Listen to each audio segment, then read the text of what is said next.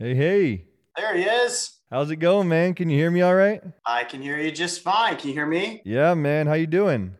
Doing great. Your hair is getting long. Yeah, man. I'm growing it out a little bit. You like it? I do.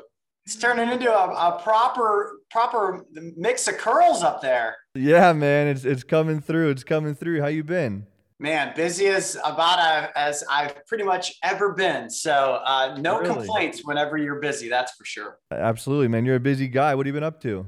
Uh, well, let's see. Um, where do I even begin? Um, I just recently got back from Costa Rica. We just produced 17 new pieces of content there, uh, all Wow. of which center around a slew of different creepy crawlies, insects, arachnids, uh, reptiles, amphibians. Did a cool episode at a, a macaw parrot sanctuary, which it's really pretty difficult to work with birds most of the time unless you're working with a specific research group that has the right permits and the right ability to interact because you're not going to just go out there and randomly catch a bird. Um, so we did this whole medical procedure with this parrot that had to be uh, safely captured, and then we had to do like a blood draw to determine if it's a male or a female. I didn't know that you couldn't tell the sex of a parrot unless you drew its blood. Um, and the thing you don't realize about macaws is they have these insanely huge beaks and they're powerful enough to actually bite off a human finger. So the process Wow. of catching a parrot, and they're they're pretty sizable, um, was rather pretty nerve wracking. So um, it was a cool episode. Very loud though; they're extremely squawky.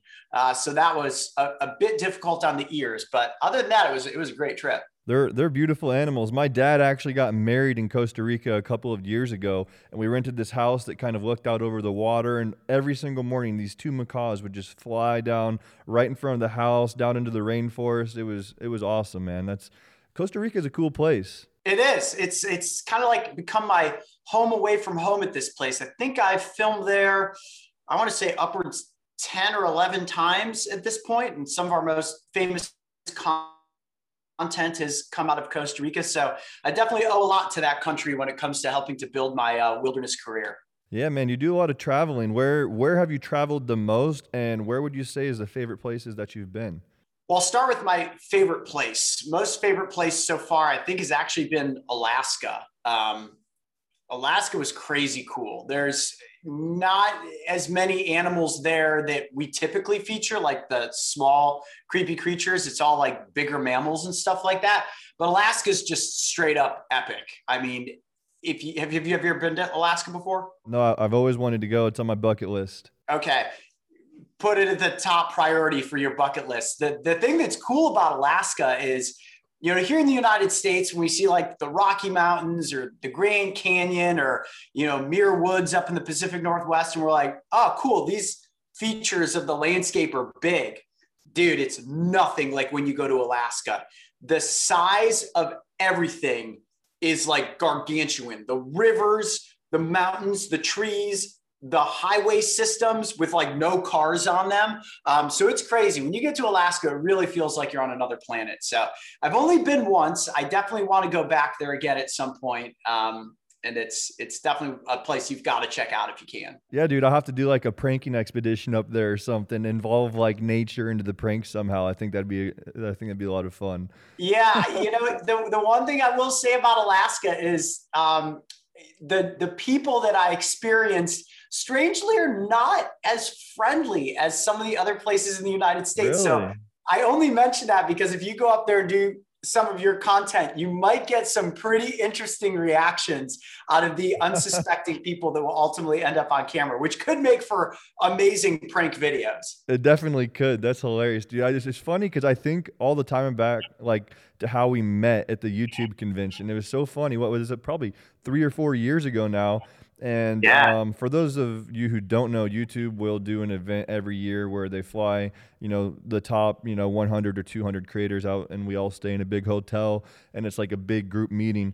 Um, so that's how me and Coyote met.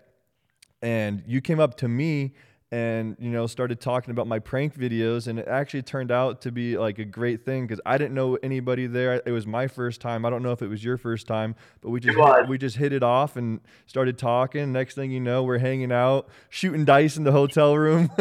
So dude i, I have taken that dice game everywhere with me. And like because of you dice has become almost like an integral part of my existence and what I learned is that anytime you're anywhere, doesn't matter who you're with, you bust out uh, a few pairs of dice or like I always carry like well when we the game that we play is called threes. Maybe we'll, we'll get into that because I, I now play that game uh, many places ago. But I've incorporated dice into like everything that I do and I know you can icebreaker any situation with dice and I owe that to you Thanks, man. No, that that's uh that's a good. I got to start carrying dice more because I used to play all the time, and I haven't been doing it as much lately. I I always lose my dice, so I got to get some more. It's it's a fun game for those of you who are wondering what threes is.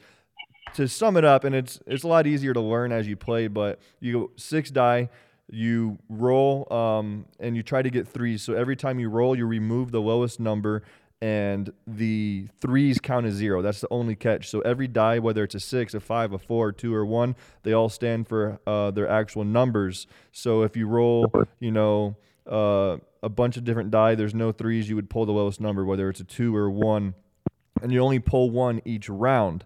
Um, but if you roll threes, threes are zero. And if you roll multiple threes, that's the only time you pull multiple die. So basically, you have to go through the die and see what the lowest number is that you can get. So every once in a while, you get a zero in there. oh, man. It's so much fun. And it's such an easy game to learn, and you can incorporate it into like any setting. Uh, dude, I can't even tell you how many life of the party moments I have fostered from your introduction of threes to me. So I'll forever be grateful. Dude, I got to brand it. I got to brand it and sell it somehow. Dude, you really, you really do. I mean, I don't know how you can brand a game that surrounds just dice, but I think it's just a matter of putting the right label on it and the right name and right. selling it as such. I mean, considering the things that people sell these days and can build massive brands off of, I wouldn't be surprised if you can't find a way to pull it off. Right. So, one of the things, well, I would say the thing that you're most known for is getting stung um, by an array of different creatures. You know, whether it be mm-hmm. the the killer cow or the I mean, there's a million. Cow killer. Your most your most popular video I was just watching was the cow killer. I don't know if it's a killer yeah. cow cow killer. Um, and you've done the murder hornet. You've done a bunch of different things. What would you say has been the craziest thing that you've ever been stung by, as far as the most painful? Um, well, the executioner wasp definitely is the the number one on the list at this point, according to me. You have to remember, like, you know, somebody could probably go out and recreate their own sting index if they're crazy enough to get to some of these places that I've been and be stung by these things. But it all originated with a guy named Justin Schmidt. Uh, he's an entomologist that's based out of Arizona. So I was following his roadmap of the things that he had been stung by and he had ranked the bullet ant as the most painful sting in the world. I kind of went beyond that and was stung by the, the giant hornet and the execution wasp for two things that he was actually not stung by. Um, and I sort of rearranged my version of the sting index a little bit to break apart ants from wasps. Because when you think about a wasp or a hornet, like if you were to stumble into a bullet ant nest and you got took a handful of stings, like ants can't chase you that far, right? But if you mess up and run into a nest of giant hornets or executioner wasps with wings, they can pursue you for quite some distance. So um, there are some more potent um, consistencies to the venoms that come out of the giant hornet and the executioner wasp as well. So the top ranking for me is the executioner wasp, and just below that is the giant hornet, um, which of course now is socially known as the murder hornet, based on all the craziness that broke out last year in the Pacific Northwest, which was pretty crazy for us because when we launched that Japanese giant hornet video originally, it did exceptionally well. I mean, I would consider it a viral hit, but then it had like this second viral wave that happened last spring where I think it like doubled its number of views wow. in like a month and a half, which was kind of crazy. I mean, as you know, you have no indicator as to what's going to be a viral video. I think unless you're Mr. Beast these days. So it's right. always awesome when one hits. So I know there's a Sting index. So you go into this and you see the ranking of what you're about to get stung by on the Sting index.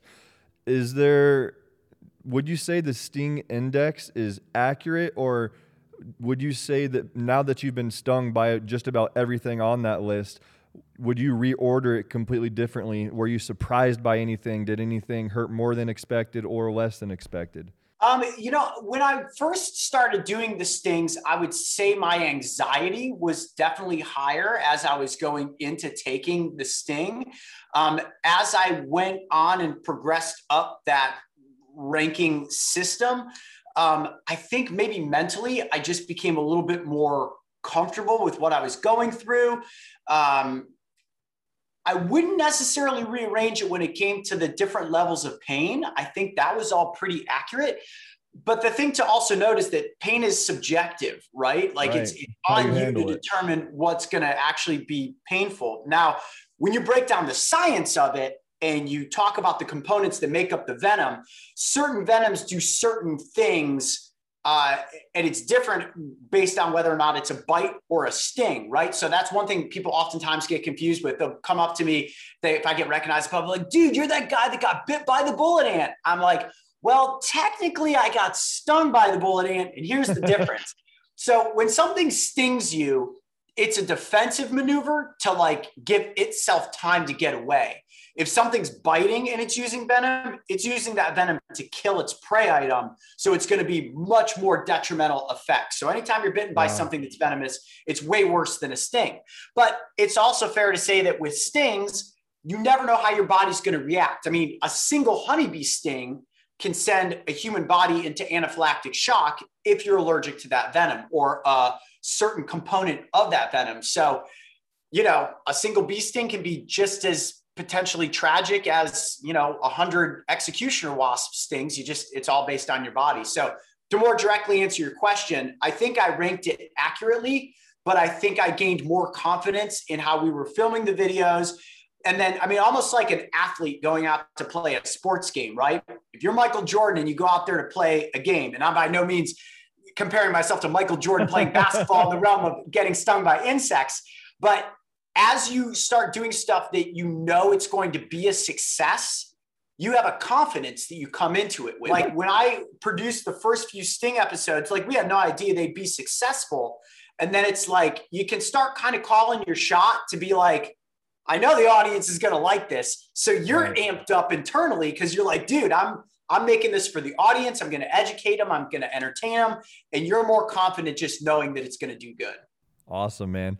Yeah, I can only imagine in the beginning. I mean, I'm sure every time you have a certain level of anxiety, um, but it kills me. Like when you got it, the you know whatever you're about to get stung by, and you got the cup on your arm, and it's just walking around in there, and you're just waiting it, waiting for it to sting you. Like your anxiety's got to be through the roof during those moments. Yeah, I mean it, it is, but you know, for me too, a, a big aspect of it too, because obviously there's always movie magic, right? And you know this right, for any time right. you produce a video, stuff happens in the field that you didn't anticipate happening, whether for good or bad. And once you, you know, one of my favorite parts of the process is getting that story into post production and building up that anxiety, right? Like, um, I grew up on Steven Spielberg and George Lucas and studying specifically Steven Spielberg's ability to really put you on the edge of your seat. So with the Sting episode specifically, like we had so much fun figuring out the pacing for the editing, what's going to be the right music, how do you keep that viewer like right there waiting in anticipation for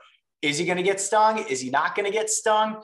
And I mentioned that because we um, we just produced an episode in Costa Rica. Um, I haven't done as much sting or bite content lately because honestly like you reach a, a pinnacle right? right i mean right. you can only do so much before you as a creator get a little bored with it and the audience is like okay cool this guy's got one trick and that's kind of it. But we just came up with this thing that we're experimenting with. You're going to think this is probably pretty hilarious. We created something called the spider helmet. This episode comes out next month. We built this plastic container. Looks like a clear plastic thing that you would like put an autographed basketball inside of that Michael Jordan had signed to keep on your shelf. But okay. we made it so it fits on my head and I wear like the shoulder thing. And inside it, we added 20 giant golden orb weaver spiders. Now, we're not talking like your little backyard house spider. We're talking about something the size of a human hand. 20 not of them done. with nothing other than my head, you know, cowboy hat off, head in the box. What's going to happen? I won't tell you what happens, but we're trying to experiment with this helmet concept to see all right, if that's a hit for the audience, what other animals can we put inside of the helmet Dude. to see what will happen? I love that idea, and it's clear Yeah. you can see everything that's going on inside. That's genius. Yeah. That's genius. It's intense. It's intense. Wow. I mean, look, I could sit here and talk to you for 20 minutes on the information about these spiders. And we always find a way to work in some clever facts. But with these episodes, we're trying to really give that fast paced YouTube meets TikTok feel to these episodes Yeah. specifically to be like, I know why you showed up, right? You, you- you can You take click that on little this clip. thumbnail. let's let's give you exactly what it is you showed up for make that as intense as we possibly can for the eight to ten minutes that we're trying to hold you so that we can make this youtube video worth it um, and really give you a, a good piece of, of entertaining content so Wow, that the first awesome. helmet episode comes out next month Oh, I'm excited to see it. Um, Yeah. Whenever I talk to you, and especially like you know back in New York when we would you know hang out in the hotel room playing dice, you'd always be you know I'd always be very impressed with how business savvy you are. So where would you say that you've picked up on a lot of your the stuff that people don't see, the stuff that goes on behind the scenes? The where would you say you, you've learned that side of the business? Because I've always been super impressed with the way that you run things. Thanks, man. I appreciate that. Um, you know, my background really comes. Uh, I have an education in in film production. I, I created my own Okay. major at the Ohio State University in screenwriting, producing, and directing. So I Wow, always didn't wanted that. to be that guy behind the camera and not necessarily in front of it. The getting in front of it was kind of the means to an end to be like, oh well, I also know about animals, and I can somehow pull off these scenarios where I catch animals. Really tough to like cast somebody in that role. And believe it or not, I did try to do it for the first year and a half of developing this whole animal adventure show concept. It just it didn't work out because I, I could find people that were great about talking about animals, but I was always off camera catching them and like ushering them in and be like, okay, here's how you hold it. Here's what you need to say. And like, That's as we were looking at footage, we're like, dude, you can you just get in front of the camera and do this for them? Cause you're pretty much already doing it Right. as the director and producer. So I ha- Yeah. it's weird you say that because it's almost the exact same story for Big Daws TV. How I want I wanted mm-hmm. to do the same thing, be behind the camera. I had my friends doing it, and finally got fed up to the point where like, you're not doing it how I want it to be done. I'm just gonna hop in there and do it, and it worked. Exactly. that that's kind of how it goes. So so let's come back to that. But first, I'll answer the business question. I learned all of this from having this really rich background in trying to get independent films off the ground. Um, Wow. For a number of years in college and right out of college, I, I had written some screenplays. And long story short, I've got an awesome, very long-winded that I won't spill out here to you, uh, but maybe sometime we'll do it over drinks. So really great, long-winded classic Hollywood story of the kid from Ohio who almost got a $5 million independent film deal that fell apart last minute in the contractual stages. And it was heartbreaking. I mean, I was like 25 years old. Like, I was like, oh my gosh, I'm running parallel to Steven Spielberg when he was directing Jaws. Like, this is going to be my break. And when it didn't happen, um, I was I was devastated, and I just kind of found myself in the right place at the right time to have this opportunity to develop an animal adventure show. And it was my knowledge of how the entertainment industry worked, but more specifically, how to put together a story from script to shooting to post production. Because you know, that's what most people don't realize. Anybody that's a YouTube content creator or a feature filmmaker or a, a Netflix series producer, the magic happens in the field but the true miracle comes together in post. That's where the audience doesn't usually give enough credit for those editors bringing it all together because when you're in the field, it's a complete crapshoot with how it is all happening. So, Right. yeah, that's a, a real quick way of me basically saying I learned how to do a lot of it, me and my business partner, Mark, um, from knowing the backgrounds of the entertainment industry. That's super interesting, man. I didn't know that. Mhm. How, how's Mark doing, by the way? He's good, man. He's uh, he's actually in Massachusetts right now. So we're, we're really trying to expand the Brave Wilderness universe. So he's been producing some content on his own where we've been working on getting the YouTube audience kind of inoculated to the idea. Very similar, actually, kind of really inspired by what, what you were doing with bringing new characters into the fold, right? You've got to have your audience start to recognize other people so you can build the brand, right? Somebody like you and I, who are in front of the camera and doing a lot of the business stuff behind the scenes, you can only shoulder so much of the pressure and responsibility before like you have to start delegating content production opportunities to other people.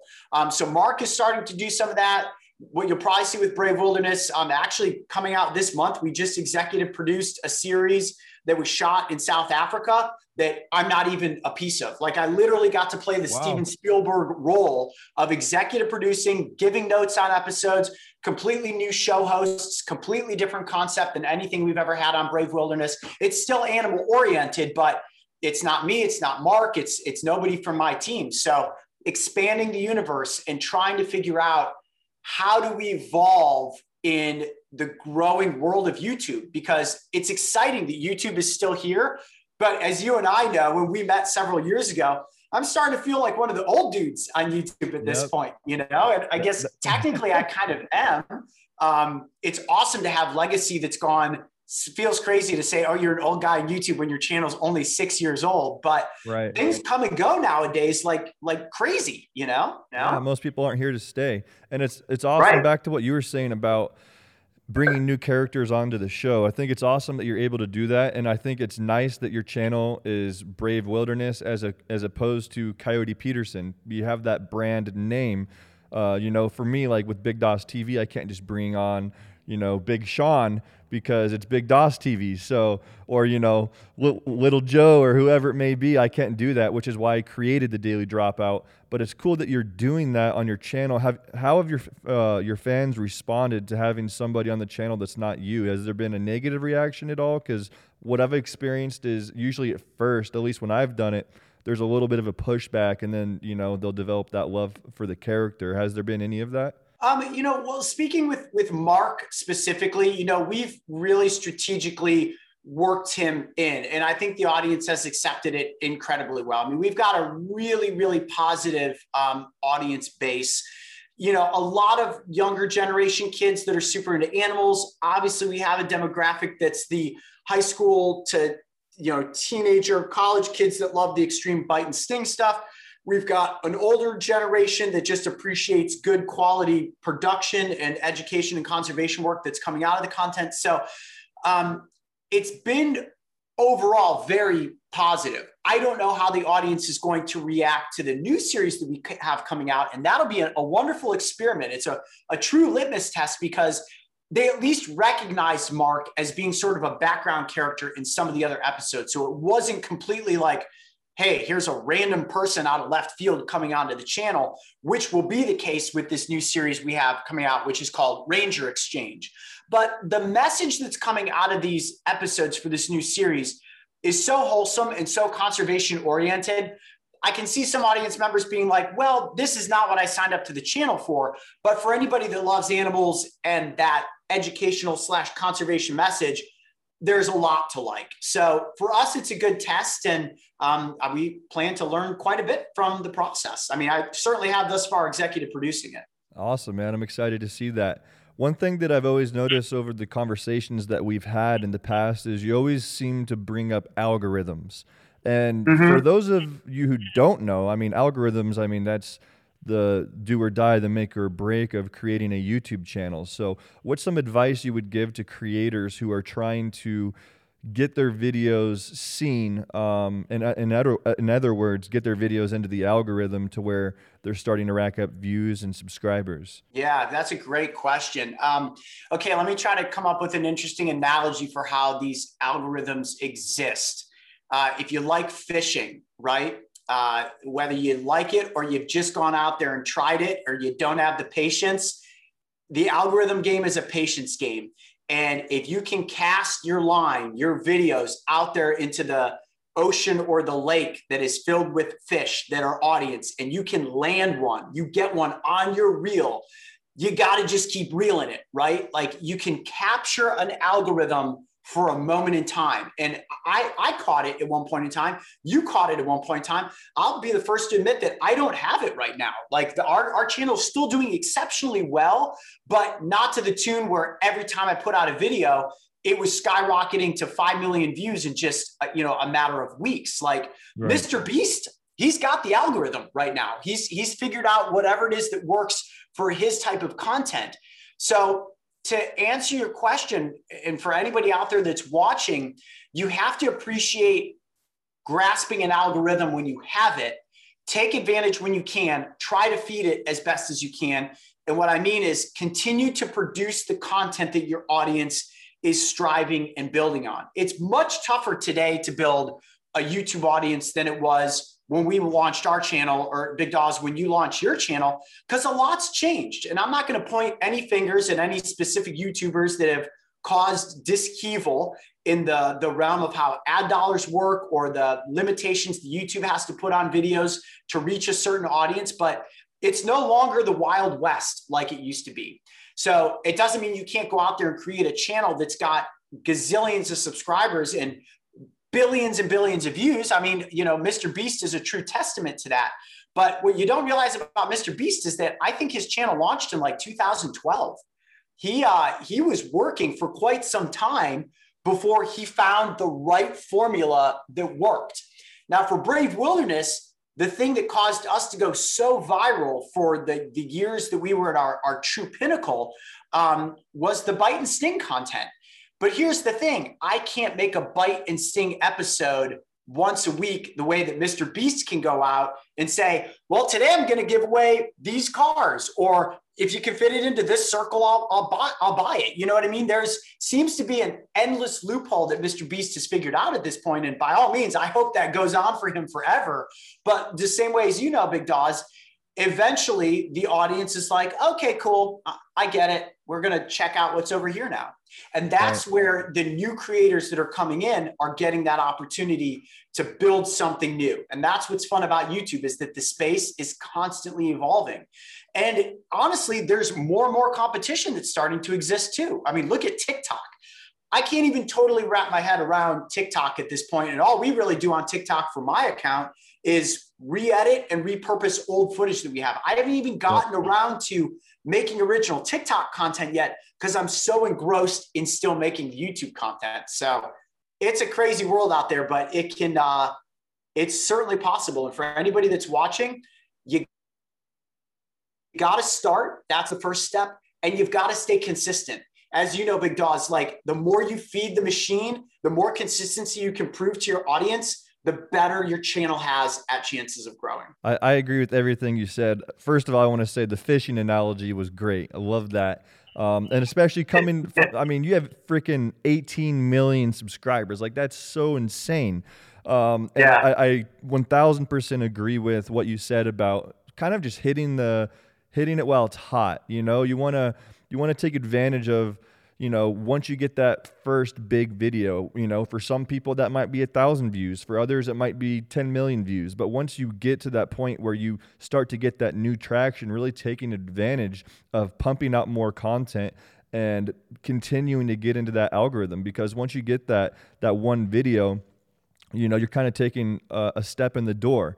And if you don't take another step as soon as you can, you know, it's more likely that that door is going to close. So, you know, that's important. I, I 1000% agree with that. And then also I'm doing, I'm doing the same thing with TikTok. I'm just having one of my guys chop up all of my videos and put I've never made an original post on TikTok ever. I mean, I think I think I have like uh, like a million followers or something, and I've never even been on the app. yeah, I, I, literally just crossed a million followers on TikTok. Uh, a, I, I think it just a day ago, like or maybe two days ago.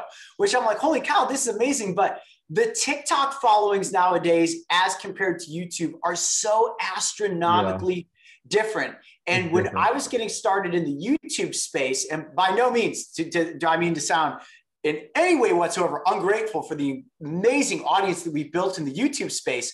But when I look at the TikTok space, I'm like, oh my gosh, that's a mountain of work to try to be like, all right, well, what am I going to do? Try to build a 20 million subscriber base on TikTok and make a bunch of original content here too? Not to say that it's impossible, but we put so much time and effort into the type of content we create on YouTube.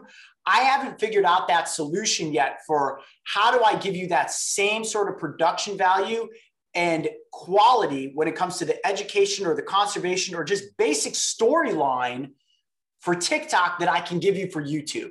And that's why, at least, and again, I'm not trying to put the cart before the horse, but when I look at TikTok, I'm like, I don't know how much mental capacity I'll ever fully invest into that because I can't tell the story that I want to really tell. I was going to say, I think for the kind of content that we do, it's almost, you almost just have to chop up little bits and pieces and post it. There's almost no way to create re- original content for TikTok. You know, it's almost, I mean, unless you want to spend, you know, a, a, full day or a full week creating something, but what's the reward? Um, you know, TikTok, I mean, it's, I don't know if you're monetized on there. I set mine up and I think I've made like 20 bucks or whatever. Like there's not a lot of mm-hmm. money in it. I mean, it's great exposure, don't get me wrong, but I just I don't see the long-term future with TikTok other than, you know, generating fans and bringing them back over to YouTube. Which one question that I have is do you think TikTok has been a major distraction for YouTube? I feel personally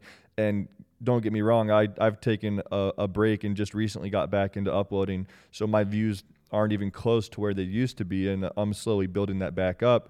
But over the past, you know, year or two, I feel like YouTube hasn't been where it was before. I, I personally feel that there's a lot of people on TikTok um, as opposed to YouTube, and it's taken away a lot of the viewership. Would you agree? Yeah, you know, and I think there's a couple of things that we can attest to those shifts happening. And you know, I, I thought about you a lot during the course of this past year with COVID specifically. Um, we ended up being very fortunate throughout the whole pandemic, which obviously is still happening, but restrictions are, are, are lessening in places. Vaccines are rolling out, so people are getting a little more comfortable with how they're going about producing content. But you know, for us, we're producing content in areas where we're going out to nature and we're interacting with animals with a very small right. team. It's not like what what you do or a number of people that do the um, I mean, people like David Dobrik or Casey Neistat, or even people like Mr. Beast, who have to go out and interact with people to make the content on their channel because you are physically interacting, specifically in your case, with strangers to get them to participate in moments that you're capturing on hidden camera like the the detriment of your production time that you put in this past year was probably massive. So um, i'm sure that has a big effect on a lot of people producing youtube um, i'd be interested to, to hear from your side how, how did that affect you this past year yeah i mean it was it was really rough uh, to be completely honest luckily we had you know a decent amount of stuff saved up but that only got us you know this thing really started hitting what it was late February, early March. You know, we yeah, got, we got right now. Yeah, we got through the first month and a half or so. You know, fine. We had plenty of content that was saved up. Um, I wasn't really filming much at the time, so you know, I wasn't too worried about it for my personal channel. I was more focused on the daily dropout at the time. And you know, after we ran out of content, we had you know, four, five, I want to say five full time employees kind of just sitting there like, okay, what do we do now? So uh, luckily, I had just bought our office at that time. We purchased a a house that we all planned on working out of, and so for quarantine, I moved all of my employees into the house, and we kind of tried creating different kinds of content. You know, it was it was good in a sense that we it kind of opened the door for us to create different kinds of content, whether that be skits or challenges or you know pranks that didn't require us going out into public necessarily more so you know whether it be ordering pizza and, and pranking the, the pizza guy from you know a distance with the mask whatever. Um, but like what you were saying you can only do so much of that. It really imposed a lot of limitations. So we kind of restructured our business and changed things um, up a little bit which once again I feel like in a way was a good thing. I'm I'm a kind of guy where I'm, I'm optimistic. I like to look at the positive in, th- in things as, as opposed to the negatives. So I do think there were a lot of good things that happened, but yeah, it definitely affected how we how we work and um, we weren't able to do nearly as much content. But also, it, it kind of gave us a much needed break. Um, it's a lot going out in the public, interacting with people for years and years and years.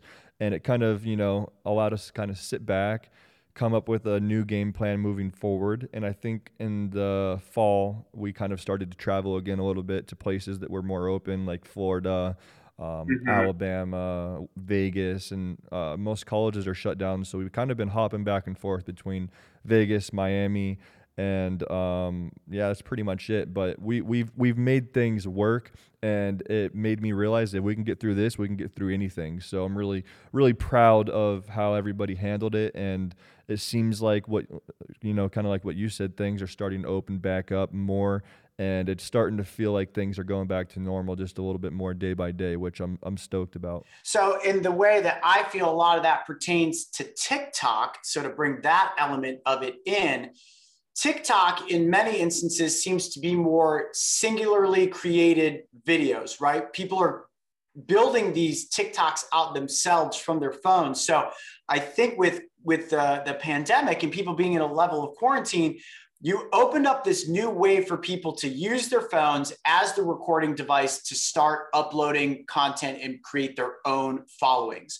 Now, I don't know that that's a positive or a negative by eh, by any means. But when it comes down to the business side of things, not to say that anything's ever all about the money, but when you have employees like you do or like Brave Wilderness does, to invest a lot of production time into creating TikTok videos where it's a platform that, yes, some people are making some pretty good money on it. We're not in that position at this point, right? And we're probably not going to invest a big amount of production expense into creating things originally for TikTok when our bread and butter exists in YouTube and in Facebook videos and now Instagram TV or all the other ancillary offshoots that come from our brand like merchandising and and uh, we've got you know literary partnerships and all that stuff. So TikTok, for as popular as it is and as easy it is as it is to grow a, a following very quickly, we kind of look at it and we're like, we're just not ready to put in that much of a commitment there yet. But what I think is great about it is it's giving younger creators the opportunity to come in and make their mark. And somehow maybe they'll transition to YouTube or what's going to come after TikTok? Is there going to ever be something that comes out that competes with YouTube for where you consume your longer form, short form content? You know, I know Quibi made a run at what that was, but that didn't work out. So um, I don't know. Will there be something next after YouTube? Couldn't tell you, but at this point, I'm certainly grateful that YouTube continues to be the locomotive that it is in the, the video content uh, consumption space because more people are watching YouTube than I think anything else on the planet right now. Because I don't consider TikTok as watching something. It's right. filler space. You're scrolling through stuff and randomly catching a moment, you know? Yep. And I think the reason, part of the reason why TikTok is so big is the attention span of people today is so short that TikTok fulfills that. And it's almost like an adrenaline rush every video that pops up. It's like opening a box of sports cards. Every card you pull, it's like, oh, what is this going to be? What is that going to be? And different ones excite you more than others. So, you know, will there be something that replaces TikTok, YouTube? Like you said, who knows? Um, but I think that as long as we have a place to put our content, uh, I think fans are going to find us. So one one yeah. question that I had for you was you were on Hot Ones. Mm-hmm. What was that experience like compared to say getting stung by something? You know, eating the hot wings pain level compared to you know maybe one of your average sting videos. Was it not even close? Great question. So uh, first of all, it's such a cool honor to be on that show and um, you know, I, I, became pretty good friends with Sean after that. And, you know, Sean, you've hung out with him a couple times at the, the VidCon stuff and whatnot. Um, he's such a great host, man. Like I just, I know oh, that good. he's just going to continue on to be like one of these iconic hosts of our generation. Um, but in preparing for that, I'm not really a hot foods kind of guy. So I actually prepared by going to this place called Quaker Steak and Lube um, that they have. I, I think there's kind of like a Midwest brand. I'm not sure, but they have. Uh, you can go there and sign this waiver, and they give you what are called atomic wings. Like you literally have to like sign a release form to say that you're going to wow. eat these. And I, I got six of them. I ate two of them, right? I mean, they were insanely hot and terrible going in, even worse coming out the next day. Oh, that's and, always um, the worst part. yeah. Always the worst part. And that's where I'm going with the hot ones thing. Um, when you're in the spotlight like that, you're on camera, you're getting interviewed, you want to be giving your best performance. I don't think you're thinking so much about how hot it is, but after the fact, I was like borderline delirious from the heat and the experience for the past two days afterwards. Really? For the, the two days. Two after, days. Oh my gosh. Two days of just man, my butt did not forgive me for that one. That's So, the worst. Uh, that's way worse than eating it. I'm a I'm a Yeah. big hot guy. I love spicy food. When when that happens, there's there's nothing worse. yeah, it was it was a pretty traumatic experience after the after after the fact, but going through the process was awesome. And I can't tell you if, if people don't recognize me for getting bitten or stung by things, they're like, "Dude, I saw you on that show, Hot Ones." I was like, "Yeah, yeah." It's, that just goes to show you how many people watch Hot Ones, which is pretty awesome. Dude, they've been they have some crazy guests on there. Like they really pull Yeah. a lot of big names. Yes, they, Super they do, man. Like the the name, I, I think it's cool. Like it's it's for the YouTube space. I would say that Hot Ones is unquestionably the biggest celebrity oriented spotlight show that's ever been created. And I know Sean for the you know past however many episodes they've been doing it, you know, distanced like this, which you know they're getting by. But man, I, I can't wait to see when they when people are comfortable getting back in a room together to eat wings and, and where they're going to take it from here. So it's pretty cool. I agree, man. Um, I saw your trailer. Uh, your mo- you you have your trailer on your channel. It's about the documentary with wolves. That was super cool. Um, and it seemed like you know you're really trying to educate people on the nature of wolves and um, you know the history. So what what what's something that you would uh, tell people that are listening about wolves? Like, do you think they're dangerous? Should you be afraid of wolves? What what should you do if you encounter one? Like, uh, give me the rundown. Yeah. So last year, about about a year ago, this time, um, we uh, a little bit, little bit earlier. Uh, it was right before the pandemic hit. We got the chance to go out and work with a wolf sanctuary in Colorado called the Colorado Wolf and Wildlife Center. Um, we went out there partially because we'd never gotten to do a, a true episode on wolves before, um, but also partially in fact that in Colorado specifically there was a bill that was going to be up for voting that November that would effectively, if voted yes on, would introduce wolves back into Colorado in certain protected areas, which they're such a huge important part of the ecosystem, but they're one of those animals that has such a misunderstood past and they've been so wrongly vilified for so many years. And whether that's because of because of culture or how they're depicted in movies or you know just hearsay from you know people saying oh my people have been attacked by wolves like people are not getting attacked by wolves now let alone ever. There are like two or maybe three documented cases of humans ever getting attacked and killed by wolves. And in in most of these instances it came from people trying to actually feed wild wolves and then finding themselves a part of a wolf feeding frenzy i guess you know? Um, but look wolves are not something you need to be afraid of. If you were to ever see a wolf in the wild consider yourself lucky. They're such skittish animals. Like if a wolf sees you, it's going to immediately think, "Uh oh, that's a human. I better go in the opposite direction." Now, is it impossible to think that if you were flying in a small airplane and it crashed up into the mountains somewhere, and you were the only one that survived, and you were out by yourself hiking for days, and eventually came upon a pack of wolves, and the wolves were like, "Well, we're hungry. We might eat this person." Could that happen? Sure, but you have just you've got a better chance of slipping and falling off a cliff and dying in that scenario than you do being eaten by wolves. So um, wolves are not aggressive toward humans. If you ever see one, consider yourself lucky. And if a wolf ever starts approaching you, you make yourself look big and crazy and start screaming at it, dude. That wolf is going to be like, "Whoa." This person's crazy. I'm not messing with them, and they'll take off running in the other direction every time. Guarantee it. You've been stung by a lot of things. Um, have you ever had any weird or strange side effects after being stung or bitten? Um, so the worst bite I ever took, and this was an unintentional bite, uh, came from something called a Gila monster, which is the only venomous lizard in the United States. It was an accidental bite. Yeah, yeah, you you know. Um, in in excruciating, insanely painful. The kind of pain where there was actually a point where I was like, it might be better to cut off my arm before the venom gets any further because I was afraid if like this kind of pain going up my arm ends up in my chest, like it could send me into cardiac arrest, right? Realistically, that's probably not going to happen, but your mind's going through that when you're that much pain. Getting to the side effects point, the next day, strangely enough, I had like massive diarrhea, like uncontrollable, like my body like just expunging whatever my body's fight was against that venom, whether it was sending liquids to that area to disperse the venom. However, it was it my body was fighting, I had like it's not kind of gross, but I had like massive diarrhea for like hours the next day. Like I had like food poisoning, but I, I didn't. It was from the Gila monster bite. So I've actually never shared that story with anybody, but I love that. How, how did that happen? Like, how did you like come across the Gila monster and get bitten? Ah, well, it's kind of an embarrassing. How did I get bitten? Um, we came upon a Gila monster. I filmed with them several times before. No reason to get like a full on episode. And um, we were like, oh, well, dude, it's just like it was out like basking in the sun, and they're not real fast. They don't run off. Where was this at? Uh, Tucson, Arizona.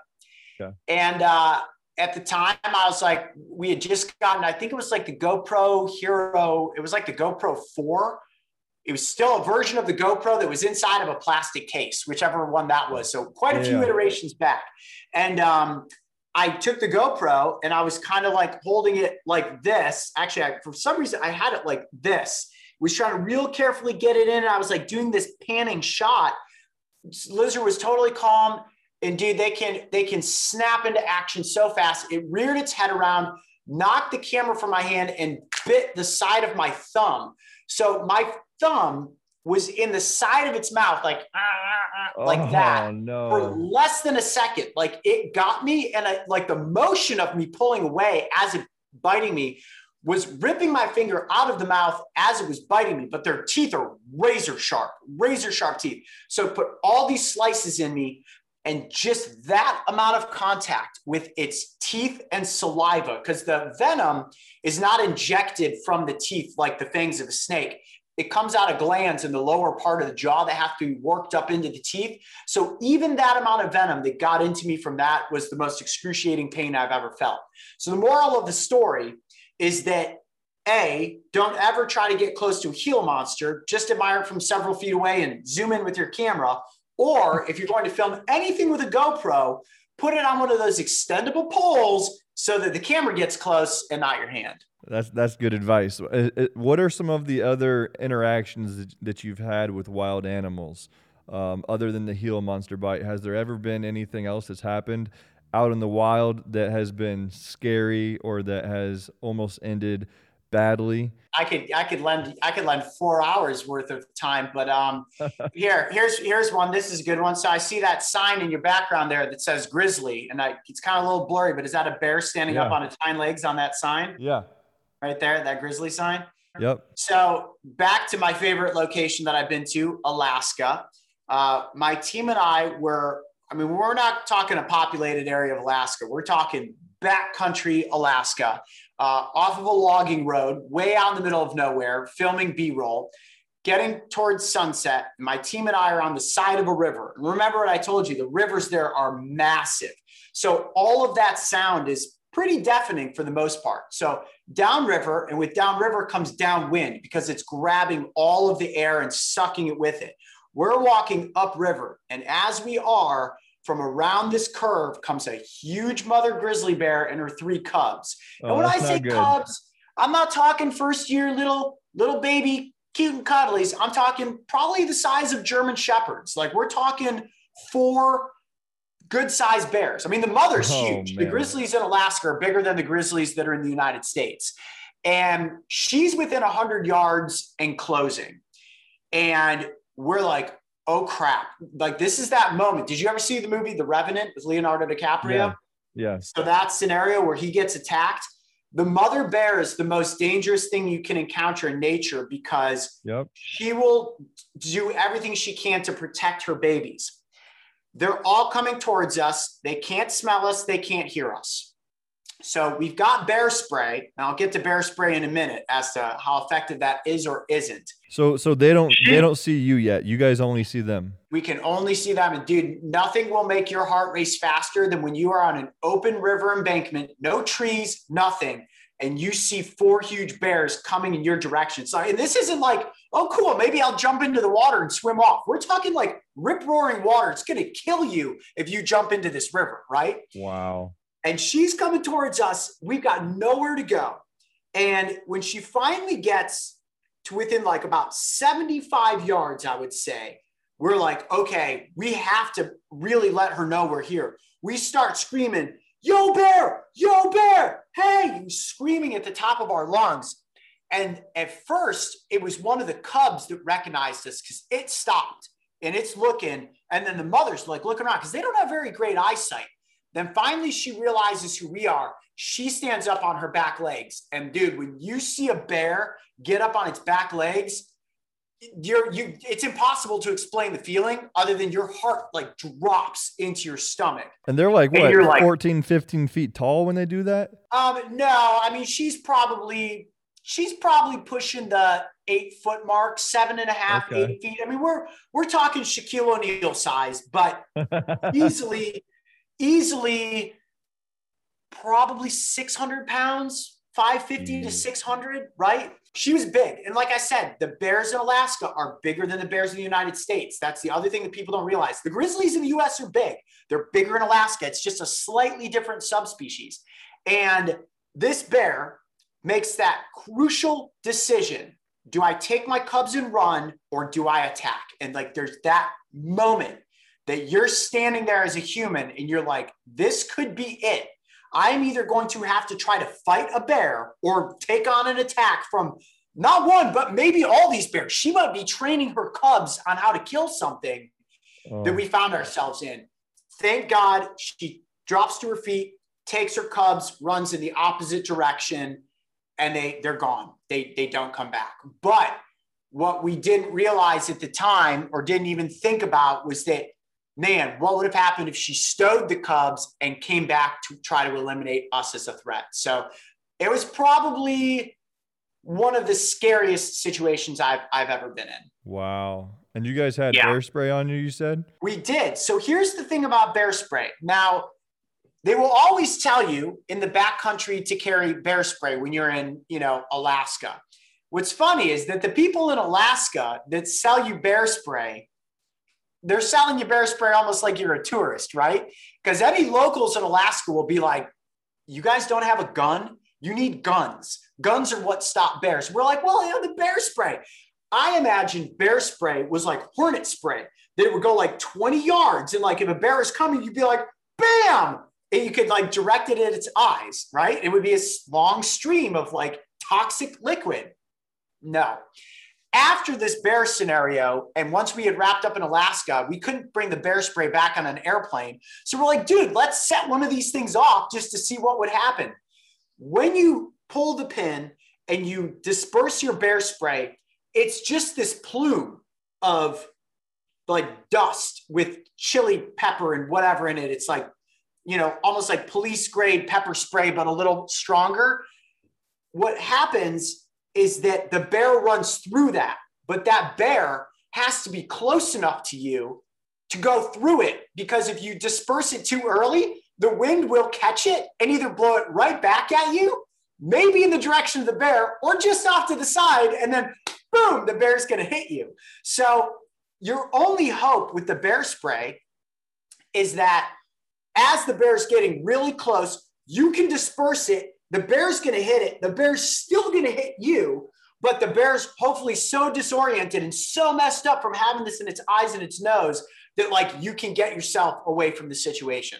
Honest to goodness. Now, there could be other brands of bear spray that do something different. This is just going off of the two canisters that we had that we set off. Because the first one, we were like, we set it off, it goes and drifted away. And it also got in our eyes and nose a little bit. We're all coughing very mildly. And we're like, wait, that was it? Maybe this one's like expired or broken. Did it again? Same thing. No joke. Wow. That's good to know. That's so, really, really good to know. Yes. Um, so, what are your plans for the future? Um, man, a little bit of everything. Right now, we've got um, uh, a cartoon project in development. I really want to kind of get into the animated world for our youngest aspect of our audience demographic. Um, obviously, continuing to produce the YouTube content as it exists. Um, and also looking to possibly do some larger documentary projects down the road. You know, I'd, I'd love to do um, another bigger type thing for a Netflix or a Disney Plus or a, a Hulu. Um, I did a really big series for Animal Planet that came out last year. It was a huge undertaking. Uh, the biggest production we've ever had was 18 episodes for Animal Planet. Wow. So that was like my TV show that I did. Um, and it was a lot. It's a lot of work. And the thing that we ultimately realized with that process is that people aren't watching television anymore. They're they're they're absorbing their content on streaming and in the digital space. So for anybody that wants to check out Brave the Wild, which was our TV show, uh, I could tell you to go try to find it on cable, but good luck. Don't know where that's going to be at. But Discovery Plus just launched, so the show's on there. If you sign up for Discovery Plus, you can see all the episodes, I think, without commercial interruption. That's the other thing. Conventional television has commercials, and nobody's got time for that anymore. You know, no, they'd rather they'd rather spend an hour on TikTok than they would waiting through a show that's got commercials, to be honest with you. Yep. Yep. So I'd say the number one spot to stay in tune with what I'm doing is definitely in the YouTube space because we got some some big ideas for 20, uh, 2021. All right, man. Well, where can people find you? Uh, you can search at Coyote Peterson or at Brave Wilderness on pretty much any social media platform, or just type it into Google and you're guaranteed to find a rabbit holes worth of animal adventure content that is certain to be wildly entertaining. Awesome, man. Coyote, thank you so much for coming on, man. Great talking with you. It's, a, it's always a pleasure. It was awesome, man. Well, as soon as I get out to Arizona, we can make it a line. We'll have to do an in studio hangout oh. and uh, maybe we'll get a game of dice going while we're Yeah, that'd be awesome, man. Let's do it. All right. awesome. Signing off. See you later, man. See you later, buddy.